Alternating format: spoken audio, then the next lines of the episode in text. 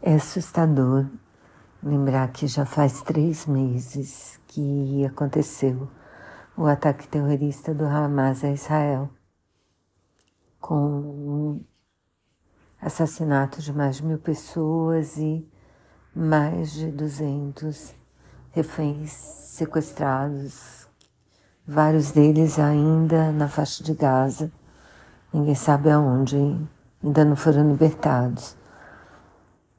Então, então é isso, uma tragédia, um horror. E eu acho que tem muita confusão na cabeça das pessoas entre o que é a Palestina e o que é o Hamas.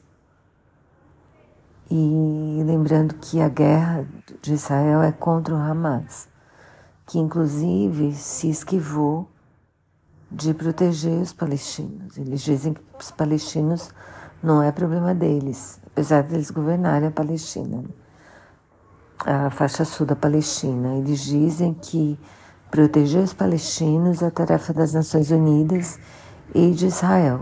A tarefa deles é proteger os terroristas. Então, eu acho que assim, eu acho que é muito triste o que está acontecendo na guerra, mas o Hamas tem de perder o poder, eu acho que não tem outra solução. Assim. E espero mesmo que vários líderes deles sejam presos ou capturados.